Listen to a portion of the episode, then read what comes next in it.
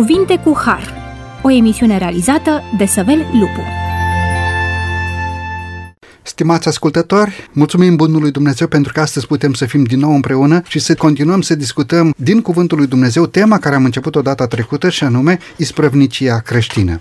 Vom continua să dezbatem acele versete din Sfânta Scriptură care ne vorbesc despre modul în care omul trebuie să fie credincios înaintea lui Dumnezeu. Dacă în emisiunea de data trecută am uh, încercat să explicăm că Dumnezeu este proprietar asupra tuturor bunurilor, iar noi suntem ispravni sau administratori a ceea ce Dumnezeu ne-a încredințat, în emisiunea de astăzi aș vrea să subliniez ideea că ceea ce Dumnezeu ne oferă nu înseamnă că este în proprietatea noastră, ci doar în administrarea noastră. Creștinul are o dublă isprăvnicie o isprăvnicie manifestată în viața de toate zilele, la locul de muncă, acolo unde Dumnezeu l-a rânduit pe fiecare să își desfășoare activitatea. Există și o isprăvnicie în viața de credință, o isprăvnicie a Harului lui Dumnezeu. În ambele cazuri, noi ca oameni avem datoria să fim credincioși înaintea lui Dumnezeu, dar și credincioși față și de colegii noștri, de tovarășii noștri, față de colectivitatea și față de bunurile ei. Dăruirea sistematică în Biserica lui Dumnezeu nu trebuie să devină o constrângere sistematică. Numai acele daruri de bunăvoie oferite lui Dumnezeu sunt primite de Dumnezeu. Adevărata dăruire creștină izvorăște din principiul dragostei recunoscătoare față de Dumnezeu. Iubirea față de Hristos nu poate să existe fără o dragoste corespunzătoare față de aceea pentru care El a venit în lume ca să-i salveze, ca să-i răscumpere de sub istoria păcatului.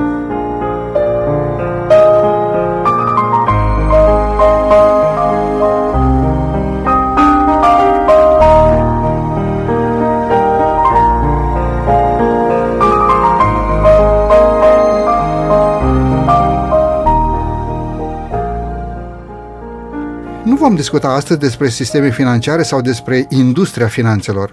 Nici nu este domeniul nostru ci dorim să discutăm despre principiile biblice de administrare a ceea ce Dumnezeu a încredințat omului.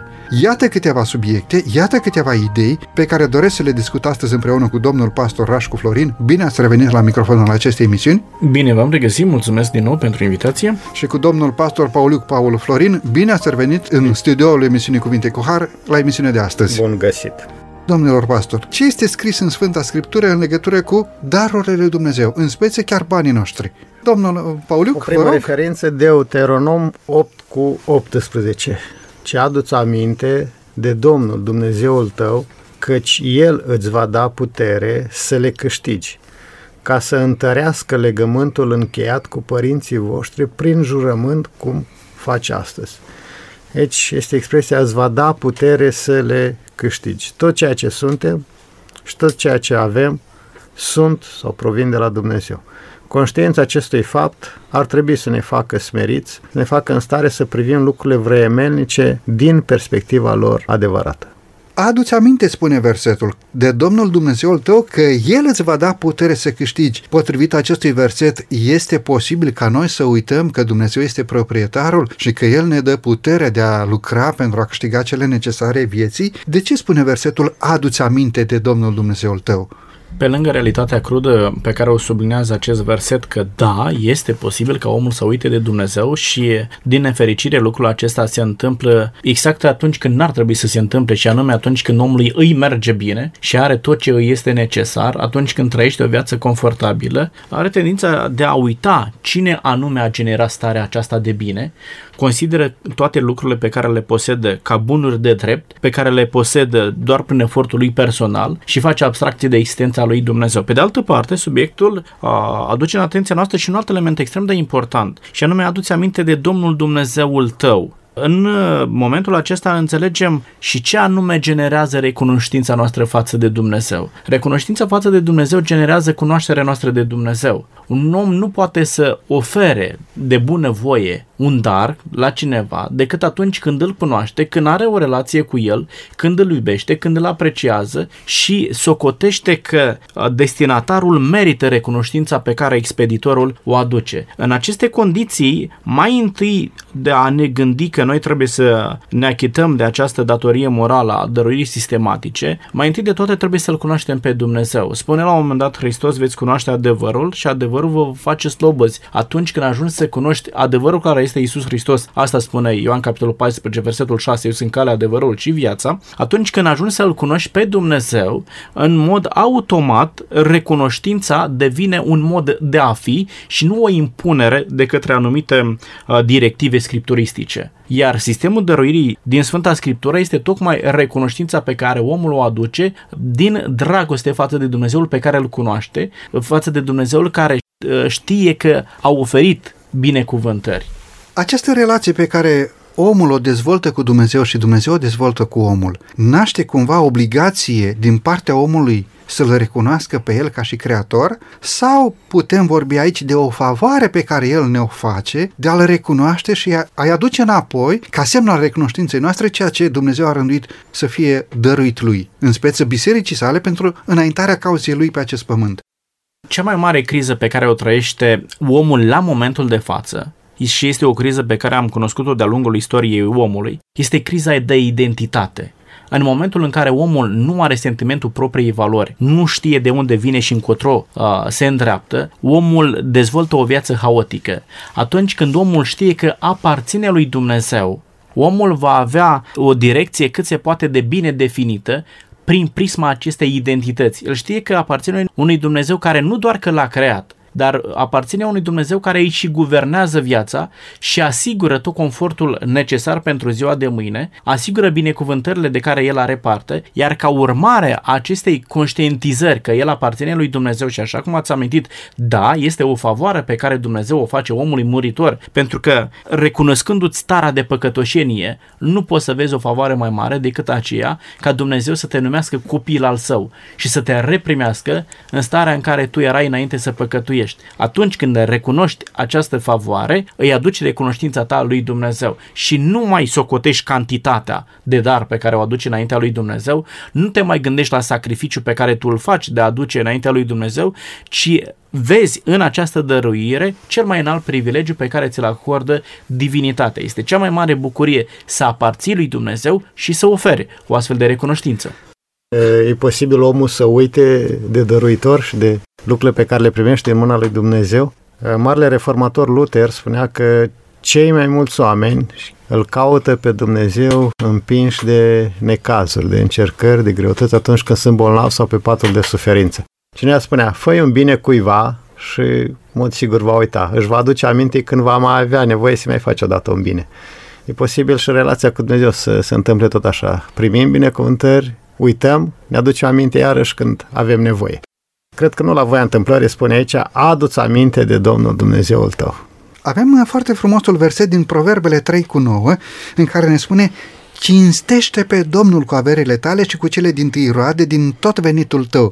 Când este vorba de o cinste acordată lui Dumnezeu, favoarea este făcută de Dumnezeu nouă de a ne da această ocazie de a-L cinsti pe El ca Domn și Dumnezeu al nostru. Există un element foarte subtil în ecuația aceasta de a aduce cinste lui Dumnezeu. Ce se întâmplă? Aș vrea să amintesc ceea ce spune Psalm capitolul 8, versetul 4. Este întrebarea lui David, ce este omul ca să te gândești la el și fiul omului ca să-l bagi în seamă? Iar în versetul 5 primește răspuns din partea lui Dumnezeu. Pe om l-ai făcut cu puțin mai pe jos decât Dumnezeu și l-ai încununat cu slavă și cinste. Este cinstea pe care Dumnezeu a pus-o în om atunci când l-a creat. Dar, de-a lungul timpului, recunoaște Pavel o realitate cruntă în viața omului. Roman capitolul 3, versetul 23. Căci toți au păcătuit și sunt lipsiți de slava lui Dumnezeu și de cinstea cinstea cu care omul a fost încoronat la creațiune. Deci, cinstea pe care noi o putem aduce lui Dumnezeu este cinstea pe care Dumnezeu a pus-o în noi la creațiune atunci când noi nu aveam păcat.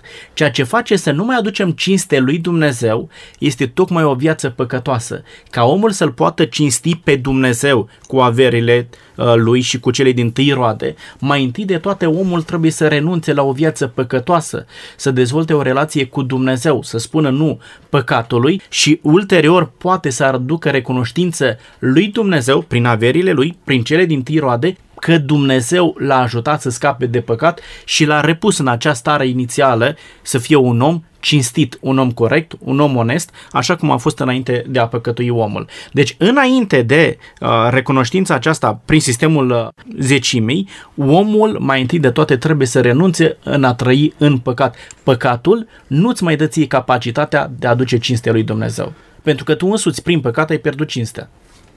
De aceea versetul din Proverbele 3 cu noi este deosebit de important. Bun, domnilor pastori, întâlnim adesea pe paginile Bibliei această expresie de ispravnic credincios sau ispravnic necredincios. Ce înseamnă un ispravnic? Dicționarul explicativ al limbii române ne aduce o definiție în direcția aceasta. Domnule Pauliuc, ce ne spune dicționarul explicativ al limbii române în legătură cu această expresie, ispravnic? Deci în dicționar găsim uh, următoarea definiție. Un dregător care aducea la îndeplinire o poruncă domnească sau care conducea ca reprezentant al Domnului un județ sau un ținut. Frumos acest cuvânt, reprezentant al Domnului sau cel care aduce la îndeplinire o poruncă domnească. Ne-ar plăcea și nouă oamenilor să fim reprezentanți ai Domnului Dumnezeului Cerului pe acest pământ, să fim un executant al poruncilor lui Dumnezeu pe pământul nostru. De aceea spune Scriptura un ispravnic credincios, adică credincios față de Dumnezeu și față de semeni. Domnule Florin, vă rog. Când vorbim în schimb despre isprăvnicie creștină, se înțelege modul în care un creștin își administrează bunurile, precum și datoriile pe care le are față de Dumnezeu. Pentru unii oameni acest subiect este piatra de poticnire a credințelor, neînțelegând că au responsabilitatea față de dăruitorul tuturor binecuvântărilor de care se bucură în această viață. Iar lucrul acesta ridică o responsabilitate față de dăruitor. Tu trebuie să-ți vezi poziția în care te afli de om privilegiat, cu datorie morală de a întoarce recunoștința dăruitorului, în condițiile acestea recunoști dreptul de proprietar, recunoști poziția ta de ispravnic, de administrator al lui Dumnezeu și recunoști că între ispravnic și uh, proprietar există o relație constructivă. Uh, în, în cazul de față este o relație mântuitoare. Deci, administrarea presupune un domeniu, domeniul presupune autoritate, jurisdicție, responsabilitate sau administrare. Însă, indiferent ce termen folosim, administrarea înseamnă să te ocupi cu acele lucruri care aparțin altcuiva. Administratorul acționează în locul proprietarului, luând decizii, tratând ca și când ar fi proprietarul, dar nu este el proprietarul. Și aș vrea să amintesc un gând biblic la origine. La început, datorită iubirii divine, omul a primit ca domeniu de administrare întregul pământ, care nu a fost adus la existență de el, ci creat de proprietarul, adică de Dumnezeu. Și un proprietar poate să confere o libertate mai mare sau mai mică, așa cum decide el. Deși lumea a fost atribuită omului ca domeniu al stăpânirii sale, proprietarul de drept sau stăpânul Universului i-a pus omului o anumită restricție. În Geneza scrie că nu avea acces sau drept la pomul cunoștinței binelui și răului. Această restricție a fost pusă poate și pentru faptul că omul să nu uite că el este doar administrator și nu proprietar întregului pământ. Când ești proprietar nu ai nicio restricție. Corect? Dar când ești administrator, trebuie să te încadrezi în limitele pe care ți le pune proprietarul. Și problemele pot apărea atunci când ființa creată nu își exercită funcția desemnată, pretenzând dreptul de a fi proprietar și nu administrator. Când ești administrator, recunoști pe cineva deasupra care este proprietar a ceea ce el îți oferă.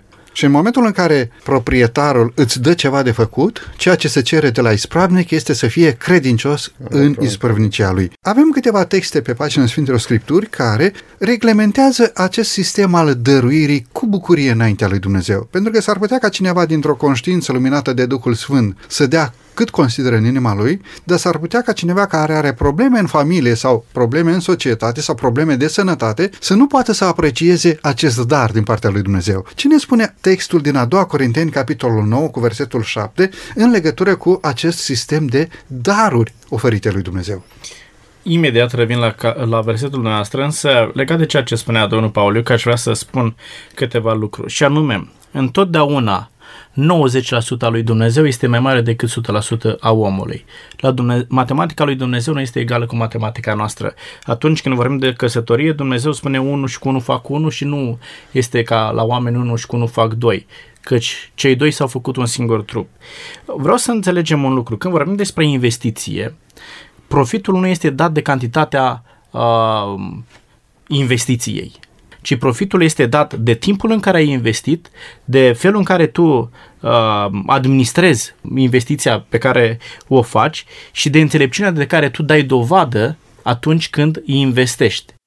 Se poate ca un om cu 100 de lei să cumpere lucruri mult mai puține și de proastă calitate decât un alt om cumpără cu 90 de lei și să cumpere de bună calitate. Ce face diferența aceasta? Înțelepciunea de care omul care investește dă dovadă. Atunci când un om oprește 90 de 90%, da?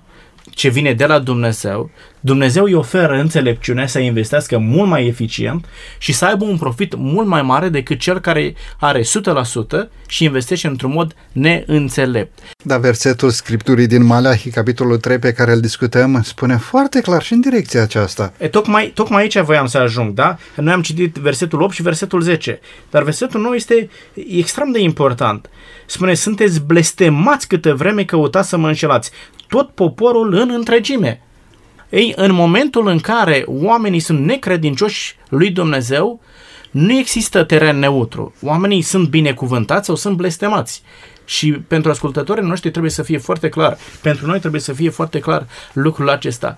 Dumnezeu nu se raportează în, pentru trei categorii de oameni, buni, răi și de mijloc. Dumnezeu binecuvântează sau refuză să binecuvânteze, iar refuzul binecuvântărilor lui Dumnezeu nu este altceva decât blestem. Da, se poate ca un popor să fie blestemat. Se poate ca un uh, neam de oameni să fie blestemat atunci când oamenii sunt necredincioși lui Dumnezeu. Indiferent de potențialul politic pe care îl ai, indiferent de potențialul financiar pe care îl ai, indiferent de potențialul uman pe care îl ai într-o anumită țară. Dacă oamenii sunt necredincioși lui Dumnezeu, nu primesc binecuvântarea din partea lui Dumnezeu. Atunci când ne pune, pentru că Dumnezeu întreabă, se cade să înșele un om pe Dumnezeu cum înșelați voi? Nu este normal. Știți uh, unde este paradoxul? Că în timp timp ce noi îl înșelăm pe Dumnezeu, îl jefuim pe Dumnezeu, revendicăm din partea lui Dumnezeu binecuvântări. Și spune, Doamne, dar de ce nu merg lucrurile bine?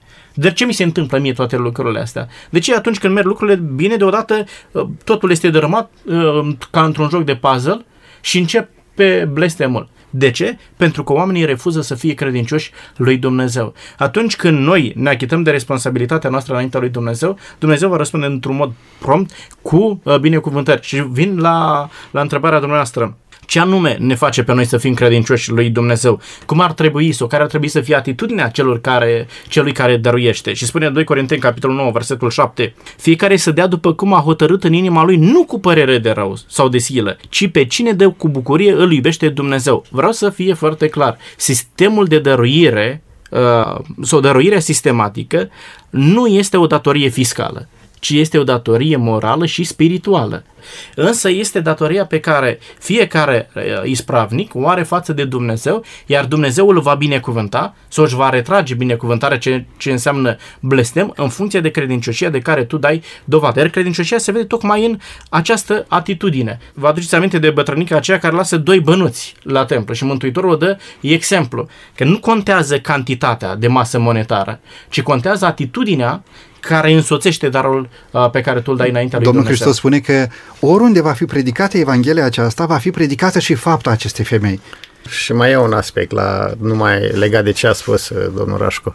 De ce spune domnul Hristos că femeia aceasta a dat mai mult decât ceilalți? Pentru că matematic, doi bănuți nu se compara cu poate milioanele care le dădeau oamenii bogați. Domnul Hristos spune că cineva dă mult sau puțin în funcție nu de cât dă, ci de cât rămâne acasă. Femeia aceasta a dat doi bănuți și câte a mai rămas acasă? Nimic. Nu a rămas nimic. Altul dacă dă milioane și rămâne nu știu câte proprietăți și mașini și e, milioane la, în bancă, înseamnă că a dat puțin. Da?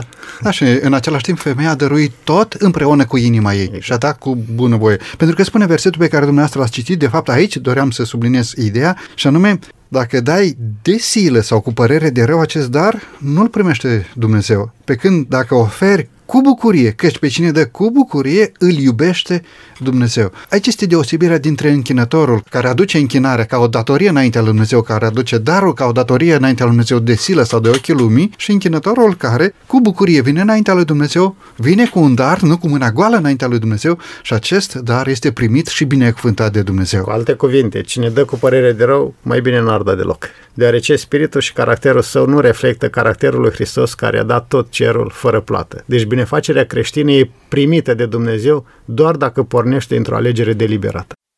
Ce s-ar fi întâmplat dacă Isus Hristos ar fi mers numai până la bătaia cu bice și la corana cu spini și ar fi spus este suficient, am făcut destul, destul. pentru omenire, nu Nu mai tot. merg și pe cruce. Exact. Și s-ar fi oprit acolo.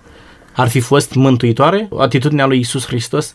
Ei, nici noi nu ne putem permite să nu mergem până la capăt. Dau tot ce mi-a cerut Dumnezeu. Iar așa cum ați amintit mai devreme, este foarte important ca odată cu uh, dăruirea mea să fie predată și inima mea lui Dumnezeu. Cine dă cu toată inima, cu bucurie, cine se predă lui Dumnezeu, acela este și acceptat de Dumnezeu ca fiind... binecuvântărilor. Exact. Destinatorul trebuie să meargă împreună cu cantitatea de dar pe care o aducem înainte lui Dumnezeu. Domnilor colegi pastori, vă mulțumesc tare mult! Haideți să luăm aici o scurtă pauză muzicală, după care vom reveni la microfoanele emisiunii Cuvinte cu Har.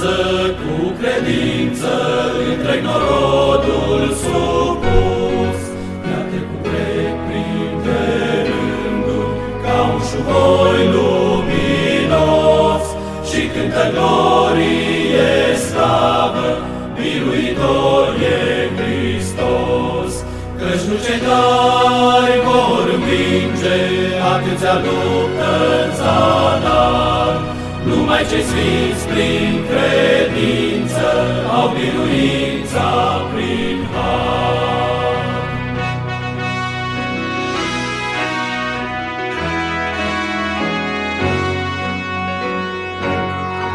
Biruitor spre biruință, cine acest domnitor? Cine s-o fără slăvitul mare popor,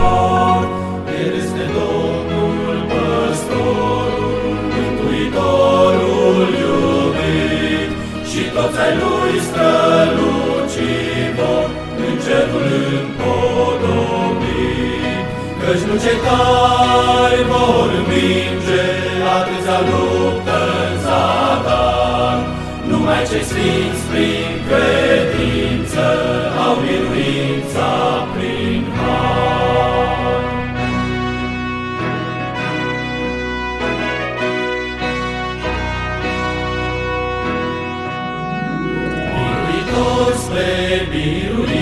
biruință, Iisuse veșnic stăpân, Alumitonul și regate, uitate în umbră rămân. Însă poporul tău, Doamne, în veci de veci va trăi și în slăvite locașuri biruitor va sosi. Căci nu cetai vor învinge atâția luptă în zadar, numai ce sfinți prin credință au biruința prin har. Căci nu ce tari vor vinge atâția luptă în zadar, numai ce sfinți prin credință au biruința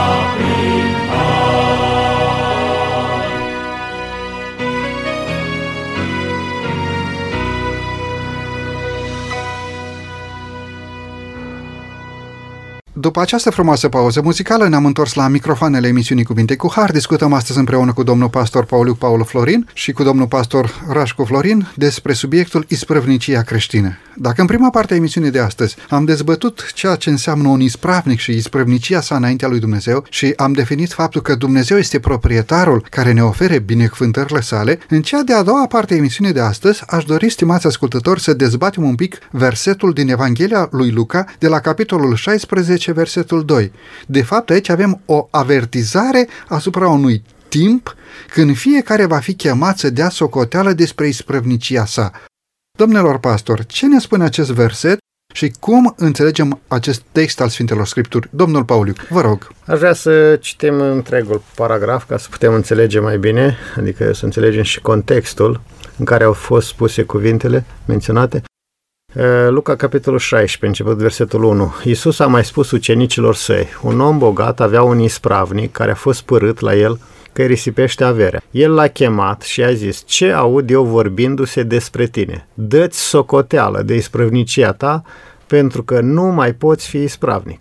Ispravnicul și-a zis, ce am să fac dacă mi-a stăpânul isprăvnicia? Să sap, nu pot să cerșesc mi rușine, știu ce am să fac, pentru că atunci când voi fi scos din isprăvnicie, ei să mă privească în casele lor. A chemat pe fiecare din datornicii stăpânului său și a zis celui din tâi, cât ești dator stăpânului meu? O sută de măsuri de un de lemn a răspuns el. Și a zis, ia-ți zapesul, șez de grabă și scrie 50. Apoi a zis alte, dar tu cât ești dator? 100 de măsuri de grâu, a răspuns el. Și a zis, ia zapesul și scrie 80. Stăpânul lui a lăudat pe ispravnicul nedrept pentru că lucrase înțelept căci fiii viacului acestuia față de semenii lor sunt mai înțelepți decât fiii luminii.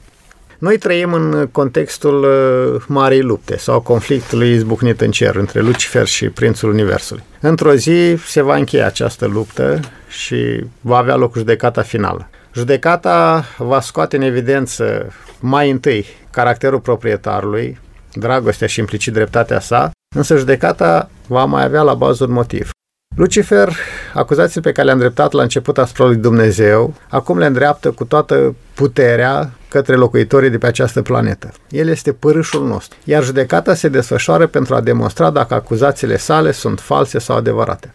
Ce m-a impresionat în această parabolă descrisă este faptul că la un moment dat ispravnicul necredincios, ce se spune despre el, că a fost lăudat și că a fost lăudat. Lauda poate constituie un punct sensibil al acestei descrieri. Nu Iisus e cel care laudă pe ispravnic. El a spus doar o parabolă. Cum poate un Dumnezeu atât de drept să aprecieze un comportament neîncestit care își înșeală stăpânul? Nu? Iisus, spuneam, rostește o parabolă, iar din parabolă ă, Stăpânul laudă pe acest ispravnic. Omul bogat nu a trecut cu vederea necinstei ispravnicului, tocmai în acest motiv l-a și concediat. I-a spus, dă socoteală că nu mai poți fi. Da? El a apreciat însă din punct de vedere al interesului personal că a lucrat uh, interesat și a făcut o mulțime de prieteni care ulterior urmau să fie obligați să acorde sprijin când acesta nu mai avea nicio slujbă. Expresia lucrat înțelept înseamnă că și-a pus mintea la lucru, a exercitat o prevedere și perspicacitate pentru propriul său viitor. Acei care trăiesc doar pentru lumea aceasta, este proverbul trăiește clipa, da? Sunt în contrast cu cei care trăiesc, deși trăiesc pe pământul acesta, au gândurile îndreptate către lumea viitoare, copiii ai luminii. Lecția e următoare.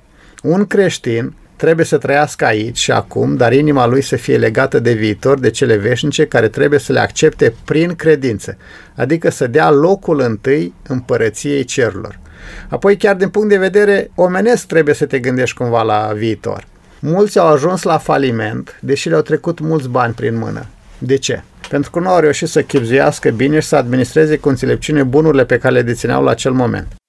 Un principiu al unui bun administrator este să trăiești simplu. Și că e ușor să trăiești simplu când nu ai.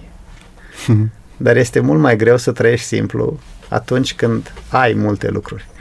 Uh, dacă nu ești prevăzător și nu ai în vedere și viitorul, mulți oameni care au fost bogați au ajuns la faliment pentru că au investit în mod nenecesar și au cheltuit poate pe lucruri nefolositoare. Dacă ai bani și trăiești simplu, s-ar putea să ajungi foarte târziu la faliment sau să nu ajungi niciodată.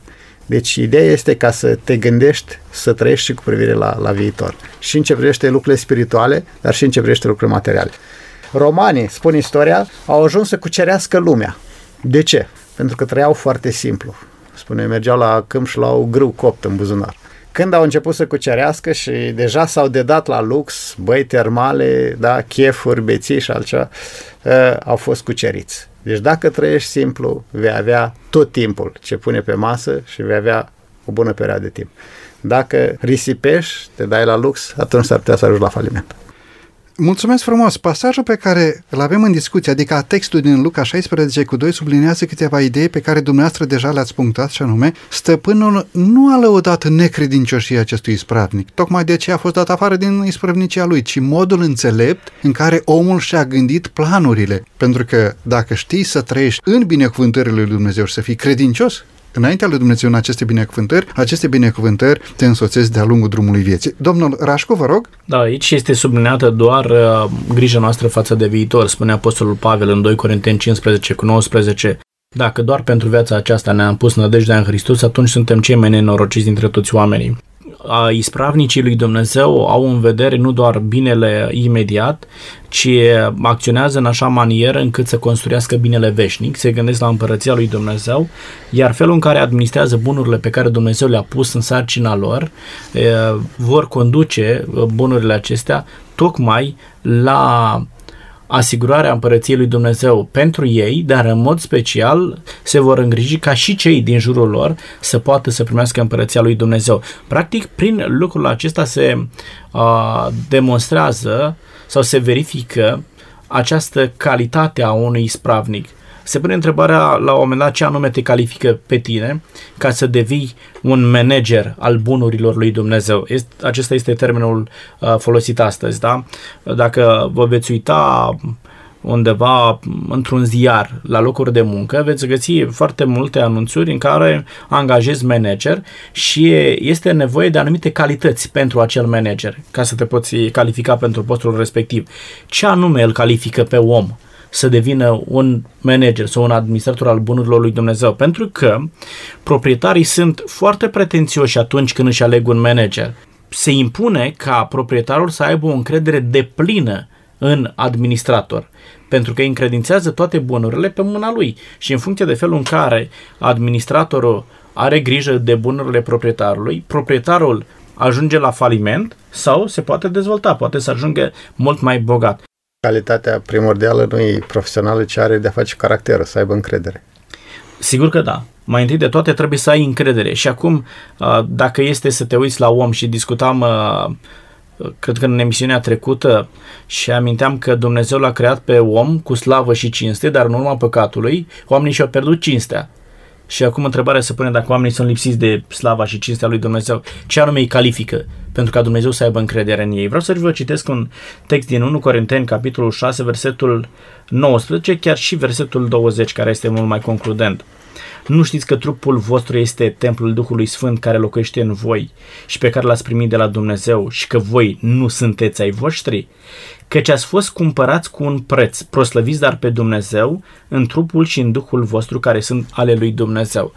Calitatea unui copil al lui Dumnezeu de ispravnic este dată de răscumpărarea prin sângele lui Isus Hristos. Noi putem să devenim astăzi ispravnici credincioși ai lui Dumnezeu doar datorită harului lui Isus Hristos arătat pe crucea Golgotei. În momentul în care Hristos ne răscumpără, ne oferă și această încredere sau ne oferă acea credibilitate pe care noi am pierdut-o în urma păcatului și ne pune în postura de a putea fi ispravnici a lui Dumnezeu, postură în care noi trebuie să dăm dovadă de credincioșie. Întotdeauna, atunci când ne raportăm la Dumnezeu și ne gândim că trebuie să fim credincios și în acest sistem de dăruire, trebuie să ne gândim totdeauna la sângele lui Isus Hristos. Dacă Isus Hristos îmi acordă calitatea aceasta de om credibil, de ispravnic, eu nu pot să trădez această încredere a lui Isus Hristos în mine și să fiu necredincios, să-L jefuiesc pe Dumnezeu, spune la un moment dat uh, Malia capitolul 3, versetul 8. Se cade să mă înșele un, să înșele un om pe Dumnezeu așa cum mă înșelați voi, iar voi mă întrebați cu ce te-am înșelat noi. Și Dumnezeu spune cu zeciuielile și darurile voastre de mâncare. Când te gândești la jertfa lui Hristos, nu-ți mai permiți să-L jefuiești pe Dumnezeu, nici cu zeciuiel, nici cu daruri de mâncare, pentru că sângele lui Hristos te apropie de Dumnezeu și te face responsabil. Discutam în emisiunea de data trecută despre datoria noastră de a înapoia lui Dumnezeu ceea ce aparține lui Dumnezeu. Și acest lucru are de a face cu isprăvnicia noastră. De fapt, conform dicționarului explicativ al limbii române, ceea ce am discutat mai adineaori, noțiunea de ispravnic este ceva mai mult decât noțiunea de administrator. Poți să fii un administrator la un patron și patronul să fie mai hoț decât administratorul. Pe când dicționarul explicativ al limbii române Sublinează în dreptul cuvântului ispravnic dregător care aduce la îndeplinire o poruncă domnească a domnitorului. Noi nu suntem niște administratori a unui patron, noi suntem niște ispravnici a unui Dumnezeu dăruitor al vieții, care încredințează ca reprezentant al acelui domn, al acelui stăpân, al acelui împărat, un anumit județ, un anumit ținut sau un anumit domeniul spre ispravnicie. De aceea înțelegem că ceea ce omul oferă înapoi ca răspuns la această dragoste divină, de fapt înseamnă a aduce la îndeplinire în actul isprăvniciei a unei porunci divine. Domnul Hristos a fost de acord cu acest sistem al zecimii, a susținut această practică, această orânduire a Vechiului Testament. Sunt unii creștini care spun că, bine, domnilor, dar zecimea a fost o practică a Vechiului Testament care nu prea are nimic de a face cu Noul Testament. Care a fost poziția Domnului Hristos după versetele din Matei, capitolul 23, de la versetul 23 în continuare, față de această practică care unii spun că a fost doar vechi testamentare? În definitiv, Domnul Hristos a fost de acord cu acest sistem al înapoierii lui Dumnezeu a ceea ce îi aparține lui Dumnezeu? Matei 23 cu versetul 23 este un vai aici din partea Mântuitorului către cărturari și farisei și spune așa, vai de voi cărturari și farisei fățarnici, pentru că voi dați zeceală din izmă, din mărar, din chimen și lăsați nefăcute cele mai însemnate lucruri din lege, dreptatea, mila și credincioșia. Pe acestea trebuie să le faceți și pe celelalte să nu le lăsați nefăcute. Cuvintele lui Isus pot fi un ecou al faptului că activitățile noastre religioase, implicarea noastră la biserică în anumite lucruri, nu pot să compenseze practicarea dreptății, a milei și a iubirii divine. Domnilor pastori, mulțumesc tare mult pentru dezbaterea purtată astăzi la microfonul emisiunii Cuvinte cu Har. Urmează aici o scurtă pauză muzicală, după care ne vom întoarce pentru cea de-a treia parte a emisiunii de astăzi.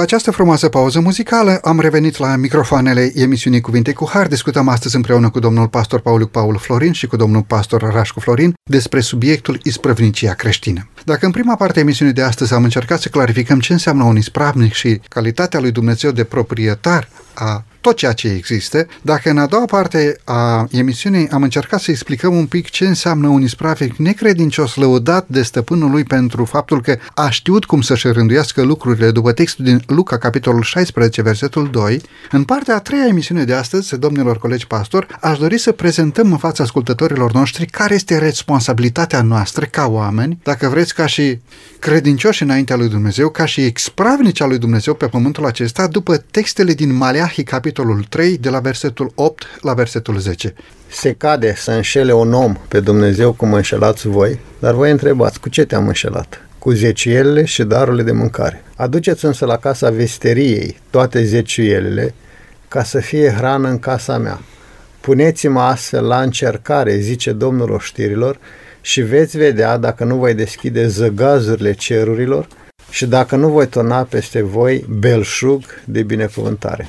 O vorbire destul de directă, destul de tare, folosită aici de Maliahi, fără să îndulcească cumva mesajul, profetul spune în ce fel poporul l-a jefuit pe Dumnezeu, reținând zecimile și darurile de mâncare. Uh, până acum am vorbit sau am accentuat mai mult uh, partea zecimii. Zecimea spune că este un, o dovadă a credincioșiei noastre față de Dumnezeu, este un procent prestabilit, nu pot să-l negociez. Însă darurile sunt dovada dragostei noastre față de Dumnezeu. Acolo nu există limite. Nu se stabilește cât anume. Aici cât te lasă inima. Dătătorul tuturor lucrurilor așteaptă din partea noastră doar o dăruire benevolă, pentru ca apoi binecuvântările să fie revărsate. Și aici profetul vechi testamental Maleahi spune că această dăruire poate să fie rezultatul unei experiențe. Puneți-mă la încercare. Trebuie să recunoaștem că de multe ori survine necredința și teama. Matematic, 90% nu are cum să acopere sau să te ajute mai mult decât 100%. Nu poți să cumperi cu 90% mai mult decât cu 100%. Cuvântul lui Dumnezeu este adevăr și când El face o promisiune în mod sigur se va împlini. Viața e complexă cu suișuri și coborâșuri. Apar și momente frumoase, dar apar și momente mai puțin plăcute, accidente, amenzi, pierderi și așa mai departe. Experiența vieții arată că acei oameni care l-au recunoscut pe Dumnezeu ca proprietar și ei fiind doar administratori și au dat partea care îi revenea, au fost binecuvântați și în sensul că poate au dat mai puțin bani pe spitalizare, pe amenzi, pe necazuri, să strică mașina sau așa mai departe. Iar unii au făcut experiențe atât de puternice cu Dumnezeu, încât n-au fost dispuși să dea 10%. Au dat 20, 30. Sau chiar am auzit de unele cazuri în care au dat peste 50% sponsorizând diferite proiecte pentru înaintarea misiunii, spunând, mie mi-ajunge cât mi-a binecuvântat Dumnezeu, restul dau celui la care am primit. Deci dăruirea poate constitui o datorie etică, religioasă și poate avea la bază o motivație morală. Dacă ceva nu mi-aparține, atunci trebuie să dau. Dacă folosesc ce nu mi-aparține, e considerat furt. E rău să fur de la vecin, de la stat, dar aici Maleahi spune că este mult mai grav să fur de la Dumnezeu, care în fiecare zi revarsă binecuvântări nemeritate asupra noastră. Deci a nu da partea care revine înseamnă furt. Spuneați că zecimea arată credincioșia noastră față de Dumnezeu. Și este bine așa, cât a rânduit Dumnezeu, trebuie să-i fie înapoiat cu credincioșie. De asemenea, spuneați că darurile exprimă iubirea față de Dumnezeu. Dorește lui Dumnezeu cu bucurie, în măsura în care și Dumnezeu ți-a oferit ție. Dă cu bucurie, deoarece dorești să fii plăcut lui Dumnezeu în acest sistem de dărnicie. Există un gând frumos și în Deuteronomul capitolul 16, versetul 17, care subliniază ideea că fiecare să dea ce va putea după binecuvântarea pe care o va da Domnul Dumnezeul său. Aici arată că nu e exclus nimeni. Cu unii spun, doamne, sunt prea sărac ca să dau, să dea cei bogați. Aici spune fiecare, da? Fiecare proporțional cu În Vechiul, în Vechiul Testament era bine primit și o jertfă care era adusă doar constând din două turturele, exact, da? se făceau unele concesii. Dacă nu-ți permitea situația financiară să aduci un miel, puteai să aduci doi, doi pui porumbe. de porumbe sau chiar doi pui de turturele care erau sălbatici. Da. În momentul în care Domnul Hristos a fost adus și închinat la templu de către părinții Iosif și Maria, nu au putut să-și permită exact. o jertfă mai bogată, să spunem așa, o jertfă mai luxoasă, consistentă, dacă, da. mai consistentă, ci au venit cu doi pui de porumbei înaintea lui Dumnezeu la templu. Trebuie să înțelegem în gând și anume faptul că Dumnezeu, după cum și-a rezervat în Eden un pom care să arate cunoștința binelui și răului și dependența omului de Dumnezeu, tot așa Dumnezeu și-a rezervat pentru sine o zi pe săptămână și aceea este zi de închinare înaintea lui Dumnezeu. Alte zile Dumnezeu nu le recunoaște. Tot așa trebuie să gândim și în dreptul isprăvniciei creștinului. Dumnezeu cere acel dar pe care tu poți să-l aduci din ceea ce ți-a oferit. A șaptea parte din timp și a zecea parte din bani. De ce? 90% cu binecuvântarea lui Dumnezeu face mai mult decât 100% fără binecuvântarea lui Dumnezeu. Da? Șase zile lucrătoare cu binecuvântarea lui Dumnezeu face mai mult decât șapte fără binecuvântarea lui Dumnezeu.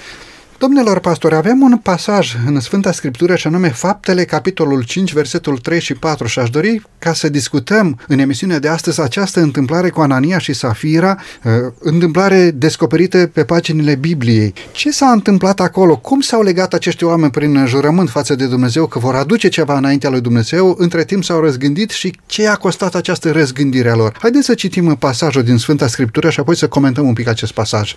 Petru i-a zis, Anania, pentru ce ți-a umplut satana inima ca să minți pe Duhul Sfânt și să ascunzi o parte din prețul moșioare. Dacă nu o vindeai, nu rămâneai a ta și după ce ai vândut-o, nu puteai să faci ce vrei cu prețul ei, cum s-a putut naște un astfel de gând în inima ta? N-ai mințit pe oameni, ci pe Dumnezeu.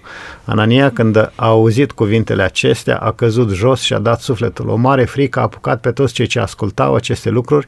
Flăcăii s-au sculat, l-au învelit, l-au scos afară și l-au îngropat. Biserica nu constrângea pe nimeni să dea ceva la fondul comun. Anania putem spune că era liber să procedeze exact așa cum gândea el că este cel mai bine cu proprietatea pe care avea.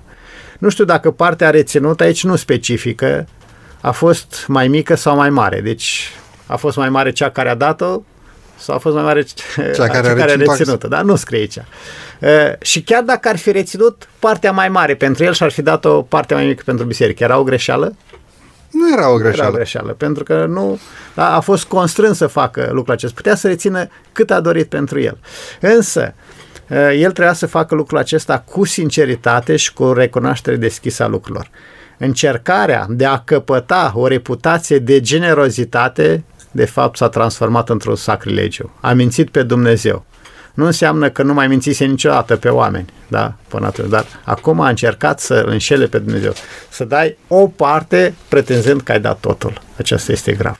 Și această greșeală pe care au făcut-o nu înaintea oamenilor, ci înaintea Duhului Sfânt, deci înaintea lui Dumnezeu, pentru că versetul spune n-ați mințit pe oameni, ci pe Duhul Sfânt și la urmă zice ați mințit pe Dumnezeu. Nu a fost uh, o greșeală care să costă ceva din domeniul financiar, i-a costat însuși viața la prima vedere cam dură această pedeapsă exact. din partea lui Dumnezeu și nu doar viața lui Anania, pentru că dacă citim și câteva versete mai la vale, vedem că a venit și Safira și a spus exact aceeași minciună. Și atunci Apostolul Petru zice, cum de v-ați hotărât între voi să ascundeți o parte din ceea ce ați promis lui Dumnezeu? Să înțelegem de aici că este mai bine să nu promiți decât să promiți și să nu îndeplinești? În mod cert, da. în mod cert, iar aici avem de a face cu un joc de imagine la care oamenii aceștia s-au riscat și dacă vă uitați în capitolul 4, ultimele versete, este exemplul unui tânăr, Iosif, care a vândut un ogor și toți banii le-a pus la picioarele lui Dumnezeu. Ei, animați de acest exemplu, au vândut și ei un ogor și au spus ascundem o parte din bani, iar cealaltă parte spunem că am procedat și noi exact cum a procedat Iosif, da? Era salvarea unei imagini bune, așa cum a citit domnul Pauliuc, de a-ți face o reputație de generozitate înaintea membrilor bisericii tale.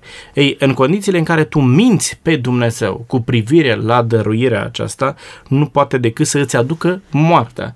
Și exemplul acesta uh, dur pe care apostolii îl aduc aici este cu scop pedagogic pentru biserica ce urma să se dezvolte. Era o biserică la, la începuturile început. ei. Imaginați-vă ce presupunea ca să pleci din start cu un cu pas stângul. greșit. Da. da? Să pleci pe punct greșit.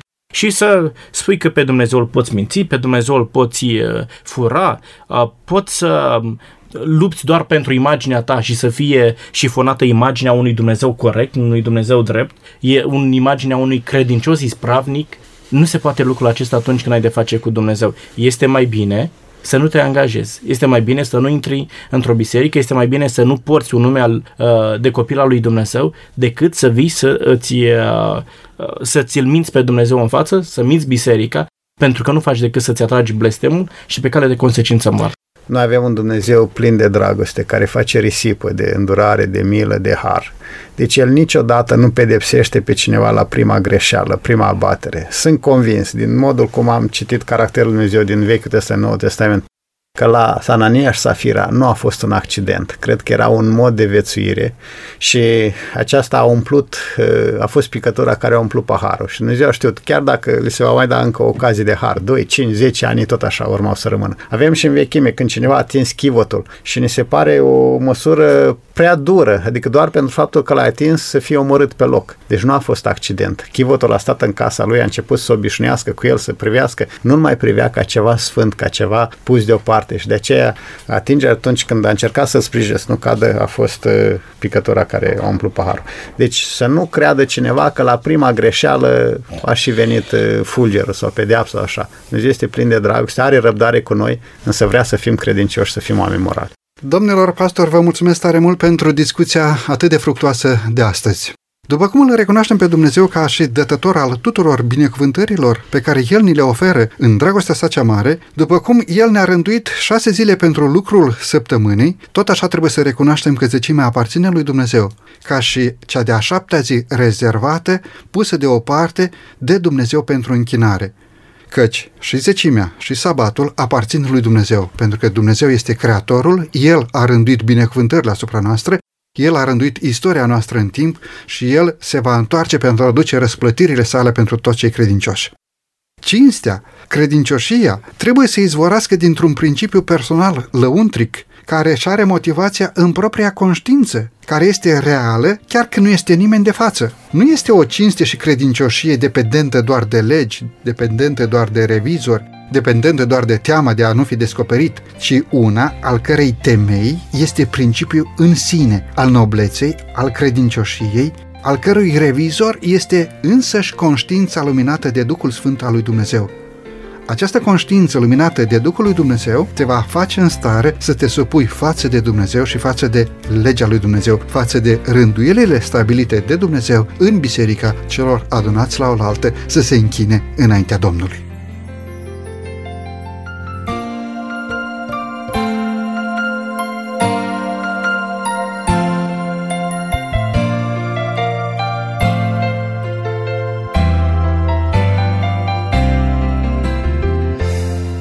Domnilor colegi pastori, vă mulțumesc tare mult pentru că astăzi ați binevoit să dezbatem împreună acest subiect, de altfel delicat de pe paginile Sfintelor Scripturi. Cu drag am făcut-o și mulțumim pentru invitație. Mulțumim de invitație și cu altă ocazie. Stimați ascultători, vă mulțumim din suflet pentru că pe parcursul celor 50 de minute ale emisiunii de astăzi ați ales să fiți alături de noi.